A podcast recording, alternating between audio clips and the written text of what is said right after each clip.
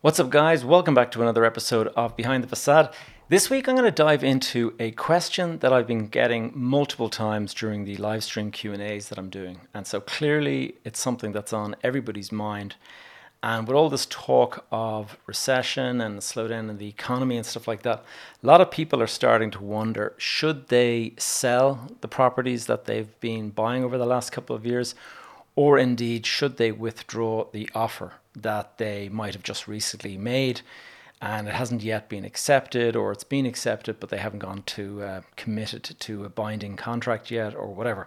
So let's get into that today. Now, before I do, there's something that I would like to ask all of you listening in. It's um, it, this is a serious thing that I'm going to just ask for some assistance with.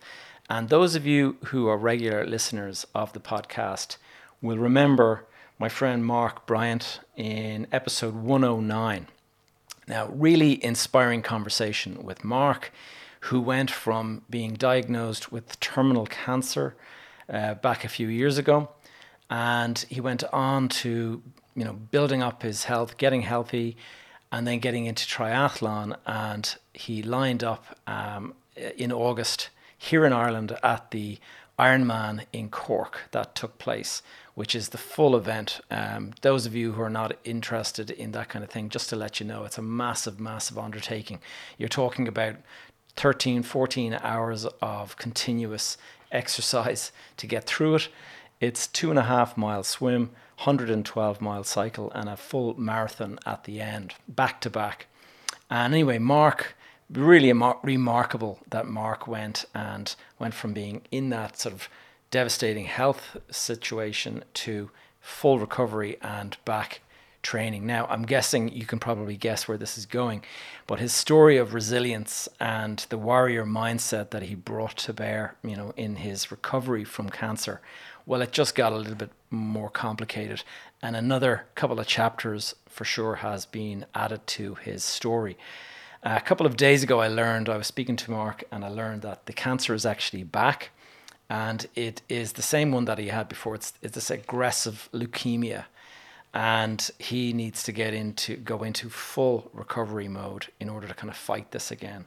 And so, my friends and I, we've created this GoFundMe page and we're just looking for support donations anything at all would be uh, most graciously accepted it's really just to kind of help out mark with the, the, the kind of the treatment and all that kind of stuff he's going to have to go through and face. And it's a tough moment for him particularly and his family. Like he has young kids so i really feel for him being in this situation um, because he, he, he obviously, the last time, if you listen to, to that episode 109, Mark, because he was terminally diagnosed terminal, he actually got a payout on his life insurance. So he now doesn't have life insurance. He spent his life insurance payout recovering and getting all the recovery and stuff like that. And so now he has to try and do it with what's left. And so it's a difficult situation. So, look, guys, below in the comments or on the show notes,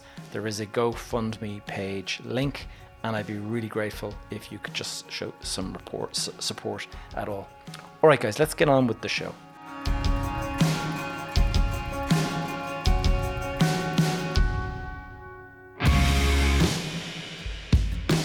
You are listening to Behind the Facade, and I'm your host, Gavin J. Gallagher. On this podcast, I explore the mental and emotional game often playing out subconsciously both in your mind and the mind of everyone else in the real estate or property investment market.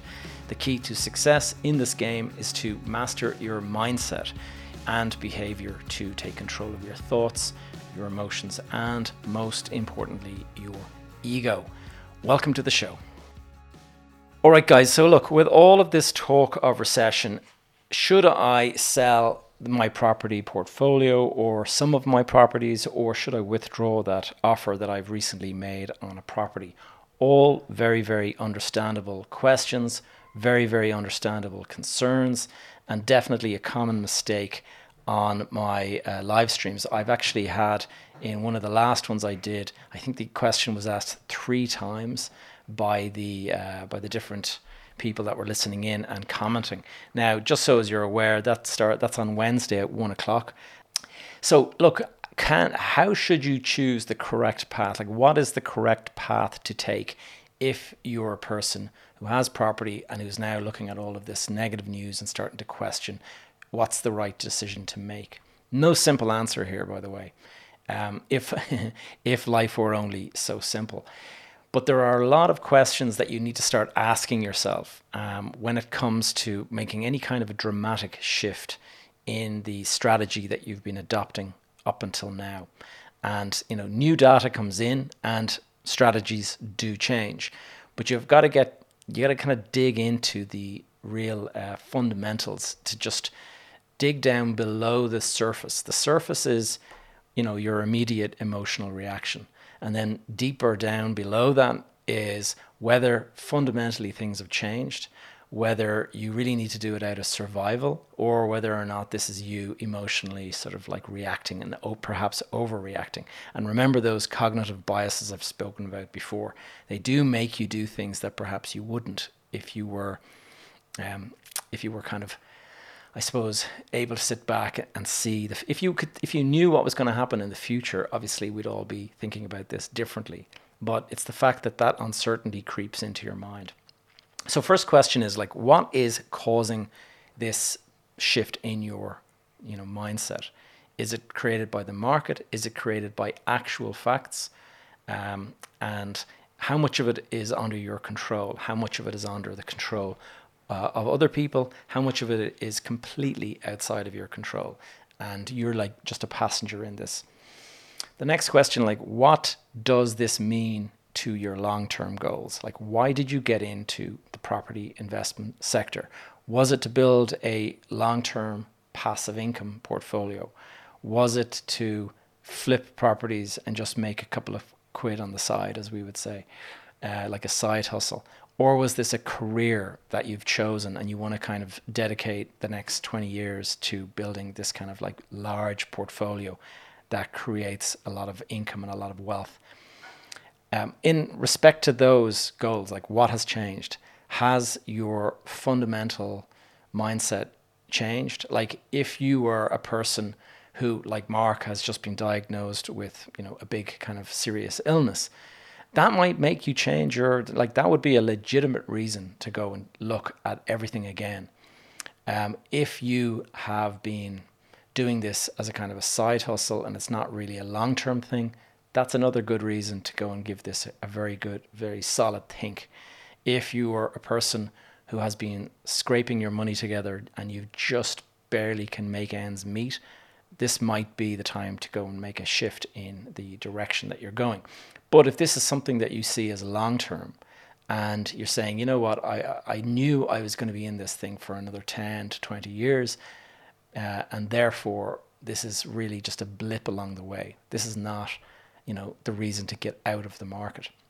Remember, there's an old saying: time in the market will always beat trying to time the market or timing the market. So the other questions they have to think about is like, how bad could it get? and for how long could it be bad? And those are two things that none of us really know. But one of the things that you could be doing is having a look at your interest payments and sort of do some, you know, crystal ball gazing and sort of say, okay, what if the rate that I'm paying was to double? What would it look like? Um, like, would I be able to afford those payments? Some people will have no problem with that, but other people will be struggling because of the manner in which they, you know, bought the property. If they manage to put down like a deposit that took them everything, and if the property is only throwing off a very small yield, that's going to be a struggle. How exposed are you? If this goes wrong, could it take you down? Like, could it take down your entire portfolio? Could it be impacting one asset only and you could just let that one go. This is something that you really do need to think about because some most of the time banks will lend but they will try to cross secure your assets. So you've bought one asset and you're and it's looking really nice. You you then go to another asset and the banks say, well, we'd like to have security against that first asset as well. And so now all of a sudden, if the second one goes negative, they're going to go after the first one as well. How much of your portfolio if you have a larger portfolio, like how much of it is cross secured and tied in, and would it be like a domino effect if one asset goes, does it pull down multiple others? That's something to think about. And what is your investment horizon uh, in terms of like what age are you? If you're a young person, if you're in your 20s, you've got you know another 20 years 30 years of investing. I've been in this market. Next may 2023 will be the 30 year anniversary since i bought my first property. And you know fast forward 30 years it's it's hard to believe. It goes by in a blink by the way. But what is your investment horizon? Like do you are you on the verge of retirement? In which case this is a serious thing to be thinking about. Like, are you at a point where your work is going to stop and so your income is going to dramatically fall and you're going to be relying on a state pension or you're going to be relying on your own pension? All of the and then and your property portfolio was to contribute to that then you need then this is obviously a serious consideration but if you're in your 20s you've got a long road ahead then this is this could just be a blip and um, it's worth thinking about that do you invest to hold long term or do you plan to flip the property? Do you see this as I got in, get out, um, I just turn the property over and I get the money back out and uh, I roll it into the next deal and I have a little bit spare for myself? Those are like these are some of the questions that you need to kind of sit back and ask, and each answer prompts a different uh, response to whether or not your strategy should change. So let's go and have a look at some of the fundamentals um, of your strategy. Like, why did you start investing? And was it for a long term or a short term period? And that is, like, did you buy good assets at the time? When you were buying your assets, did you buy assets that you could add lots and lots of value to? Or did you buy them with full value? Um, what, what kind of income yield from the asset um, are you getting? And what kind of buffer do you have above the mortgage rate that you're paying? A lot of these things are, um, if you're buying rural property, then a lot of the time, certainly the clients that I've been working with, they have 15% yield, maybe 20% yield in some cases. And so their mortgage will be, you know, way, way, way below that. And therefore they're not going to be struggling with payments. But people who are buying city centre, it's always more expensive, and therefore you're probably going to find that the yield is much, much tighter. And so it might be difficult to actually cover the mortgage payment. And did you buy, as I said earlier, did you buy to flip or did you buy to hold? Now, the reason I've asked these questions is because I want you to assess your strategy in light of this new data. If you were aware um, that this was this strategy of yours was long term, then you knew, or you certainly should have known, that prices fluctuate. Like this is a cyclical market. The market will go up and the market will go down. None of you should be foolish enough to have thought that this is an upward only market and that it'll never suffer any kind of a downturn. So, that being the case, can you put aside your uh, immediate concerns and say, you know what, this is exactly what I've been expecting. I've been waiting for this. Finally, it's here. It doesn't feel good, but I'm prepared to, you know, weather the storm uh, you shouldn't think of this situation that we're in now as being unusual. History tends to repeat itself. I remember meeting a very, very like incredibly wealthy property investor when I was living in Spain. And this is a guy who would be one of the biggest investors in the UK. I mean, billions. And I remember we were in the middle of the recession, uh, of the 2008 recession. And I remember being over at his house, this huge big mansion, and asking him what did I what did he think about it, and he was saying, it'll it'll ease off, and then it'll be a great time to buy. And he says, and then it'll come back. They'll start bringing back the risky investments, and they'll start doing all of the stuff, and then it'll all start again. And there'll be ten years from now, there'll be another recession, and it's like the guy just gets it, you know, and. Um, that's obviously how he got to the level that he's at. But it was so interesting to see how he just he knew that this is this has happened before. This will happen again. It is just the way the market goes up, down, up, down, and just be prepared for when the down market comes. All investment markets rise and fall, and they rise and fall based on sentiment. And during the time when everybody, when there was easy money flowing into the market, everybody gets, you know, they get FOMO and they start putting their investments everywhere. And you start kind of thinking to yourself, oh, Jesus, there's people over there making loads of money in crypto. I want to get into that market. Oh, look, I've heard of these uh, NFTs. I want to get into NFTs. And sure enough, everybody was piling into all of these very risky assets, but there was FOMO there. You didn't want to miss the next wave. And sure enough, most of these assets now have collapsed in value if they're worth even 10% of what they were when people were getting in and stuff. But here we are now, property is going to go through a bit of a downturn as well. Now, it won't go through the same kind of downturn as crypto and NFTs because it didn't go through the same kind of rise. And so you can at least rest assured that you're not going to see that kind of a fall. But you should definitely have anticipated a fall at some point. and don't get too perturbed when it does eventually happen. As long as you haven't left yourself too exposed with your interest rate cover and that you don't have a lot of cross secured assets that one could pull down the other. I was listening to an interview recently with Charlie Munger. Um, if those of you are not familiar, I'm sure you've all heard of Warren Buffett. Well, Charlie Munger is Warren Buffett's kind of right hand man and second in command at Berkshire Hathaway. And he, these guys are incredible. Charlie is 98 years of age, and yet he's still going on stage and talking about investment philosophy and stuff. And they were asking him about the current situation.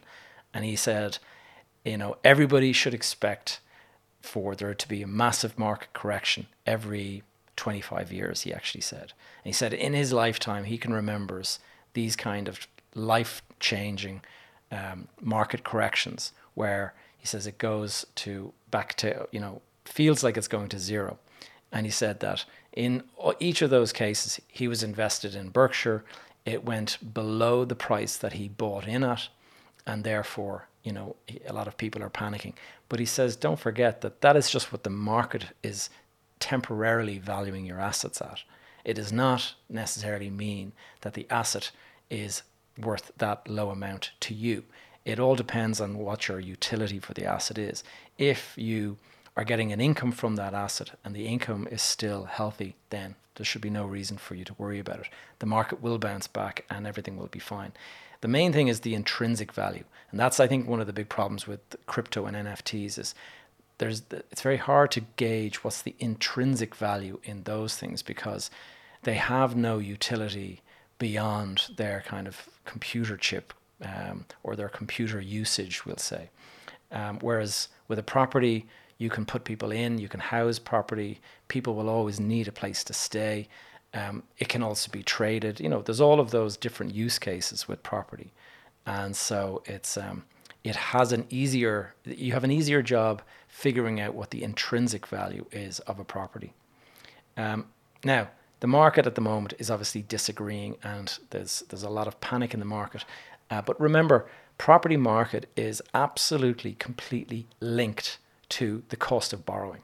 So whatever, whenever the cost of borrowing goes through fluctuations, the property market is going to fall in value, and we've been at this really, really low rate of interest for so long. The market had to go to the top, and now we're going to get into a situation where it will fall back. There's no question about it. It's going to fall back, and it's really just a matter of how are you funding your holding? And that is question number two that I want to kind of really dig into. Like many in the market, if you raised a mortgage, you can easily see your interest rates are starting to increase. So, how exposed are you? Uh, do you rely on that income to fund lifestyle? And if so, how much of that is discretionary and could be sort of reined in? If you're enjoying, you know, a fairly kind of comfortable lifestyle and all that, it might be time to rein that in and start putting as much as you can into paying down your mortgage or to build a sort of, we'll say, a, a safety net for yourself in the event that rates continue to go higher or if they can if they go higher for longer and you have to kind of start pumping money into it. You need to just think about that. A lot of people they don't like when the market uh, when the pricing or when their income falls off and they suddenly find that they have to give up certain luxuries that they've become used to. Uh, it is a fact of life, and you just have to kind of grin and bear it. And uh, and it's just you know it's not it should not be used as some sort of a um, a bash of your ego. A lot of people build a lot of their value into these things that they have and they kind of create an ego around it. And i saw that a lot in 2005 and 6 where guys were driving f- flashy cars and stuff like bentleys and stuff that cost you know nearly 300000 euro. And when the market crashed they had to give them all up. And guys could not handle it and a lot of them actually took their own lives because of the sort of apparent fall from grace that they were all going through and uh, you just have to be mentally strong and just sort of you know easy come easy go. I had a bentley. Wasn't it great now it's gone. That's the kind of attitude. It has to be an easy come easy go. Um, rates are going to increase. How much of a margin have you got? If you've got a good yield like 12 15 17% then i think you're probably going to be in good shape. But and you're going to weather the storm just fine. But if your if your borrowings is marginal if you've pushed this really, if you've pushed the boat out and you've just managed to kind of scrape enough to make ends meet, then this is going to be a difficult time for you possibly. And um, I can see people shifting into a negative cash flow uh, quite quickly because just this week, since the last live stream I did, the ECB has increased its rates by another 0.75%. So this is um, this is a worrying time for a lot of people. And this is going to start hurting you. So you do need to consider how you're going to weather the shortfall. If you have a, sh- a, cash shortfall, how are you going to manage that? Because this is not something that you want to sort of deny and bury. And a lot of, um, if you don't act, the asset could prove even harder to offload in a couple of months. Um, it's a very hard decision to make. I'm not giving you advice here. I'm just telling you how I experienced it do you take a loss? Okay, a lot of people have this aversion to making a loss, and I can totally get it. I hate taking a loss, but I can tell you when you're heading into a difficult market like this, it's better to take a loss early than to hold out and then find that you're taking a bigger loss later. And that is something that I experienced. If I told you, you know, today you're going to lose an awful lot less than you're going to lose in 12 months' time, what would you do? Like you'd basically go and bite the bullet and and just accept it. Putting your head in the sand is not a strategy. Okay, I have done that before when I didn't like the response, uh, like the thought of selling a property that you've bought and losing, you know, a hundred thousand on it or something like that. It was so painful to accept that that I decided that I, I just didn't want to think about it and I buried the head sure enough, a couple of years later, it was like more like 400,000 that I lost on that property. So be very careful. It's not going to be pretty. Be very careful that you're not burying your hand in the sand because it's unpleasant thought. If you are marginal now and you have got to sell and you're being forced to sell into kind of a loss making situation, the likelihood it is not going to get any better. You've already, like the price that you thought the property was worth six months ago, that's gone. That is no longer coming back, and therefore bite the bullet now if you have to. Uh, question three What, if anything, has changed with your investment strategy?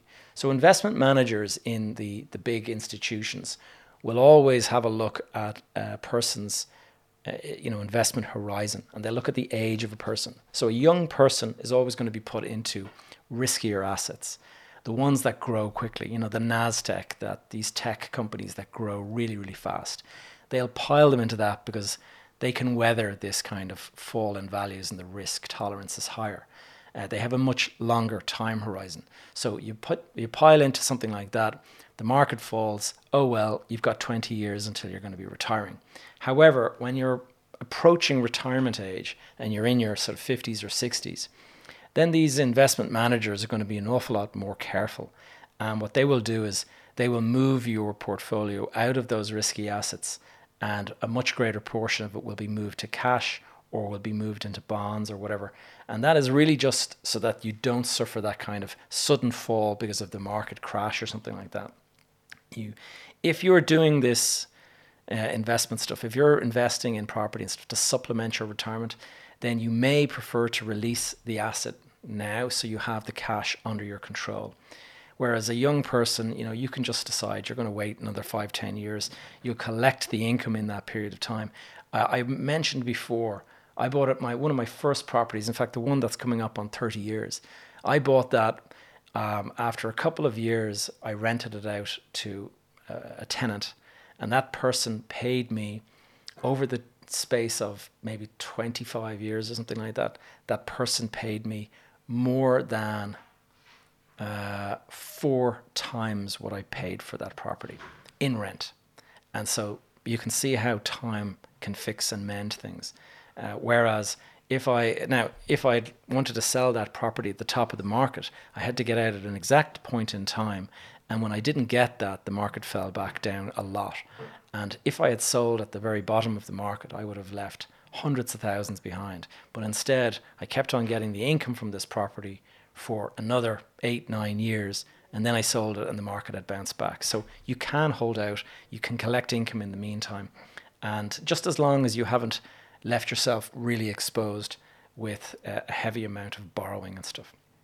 It's all about managing your risk and uh, your your mindset. Your mindset is particularly important here. Remember, this is a cyclical market, and it's always going to do these fluctuations. Nothing has changed fundamentally, but the sudden shift in sentiment can be unnerving. And uh, we often look to cues from the kind of people around us to gauge our safety. If you see a lot of people screaming and shouting, you're going to be suddenly like twitchy and wondering what on earth is going on. That's effectively what's happening at the moment. But if you know that your strategy is sound and that you're in a good situation, then shouldn't be any different. So the bottom line these are the questions. What is your cash flow buffer looking like at the moment? Can you fix uh, the rates that you're borrowing at to de risk the, the cash flow situation? Has your strategy changed fundamentally? Does your business model need to adapt to these new conditions? Do you need to kind of abandon what you've been doing and adopt a new strategy? Is your mindset in check? Are you being fearful when others are being greedy? And perhaps you should be greedy as well um, this could be a good opportunity coming up if you're able to get a handle on the situation. So, guys, I hope you found this one useful. Remember to check out my live stream Wednesday at one o'clock, and I shall see you again next week. I hope you found this episode useful. Thank you for tuning in to another episode of Behind the Facade. Uh, if you did find it useful, I would be really grateful if you could leave us a review over on iTunes or if this is your if you're watching it on YouTube, maybe just hit like down below and subscribe if you haven't already. If you have any questions or topics you would like to ask or have me cover in future episodes, you can approach this two ways. If you're listening in on the podcast, then perhaps join the Facebook community. It's called Behind the Facade Community. Alternatively, you can leave a comment down below. And I always like getting comments in the YouTube page because it does drive engagement. Uh, alternatively, look me up on social media. My handle is Gavin J. Gallagher, as always. And you can stay up to date on my projects and various things that I'm doing at the moment just by following me over on my newsletter. The newsletter is found in gavinjgallagher.com. I put it out weekly. It's just a bit of an update on things that are going on and the various publications and things like that that I'm putting out. All right, guys, talk to you again next week.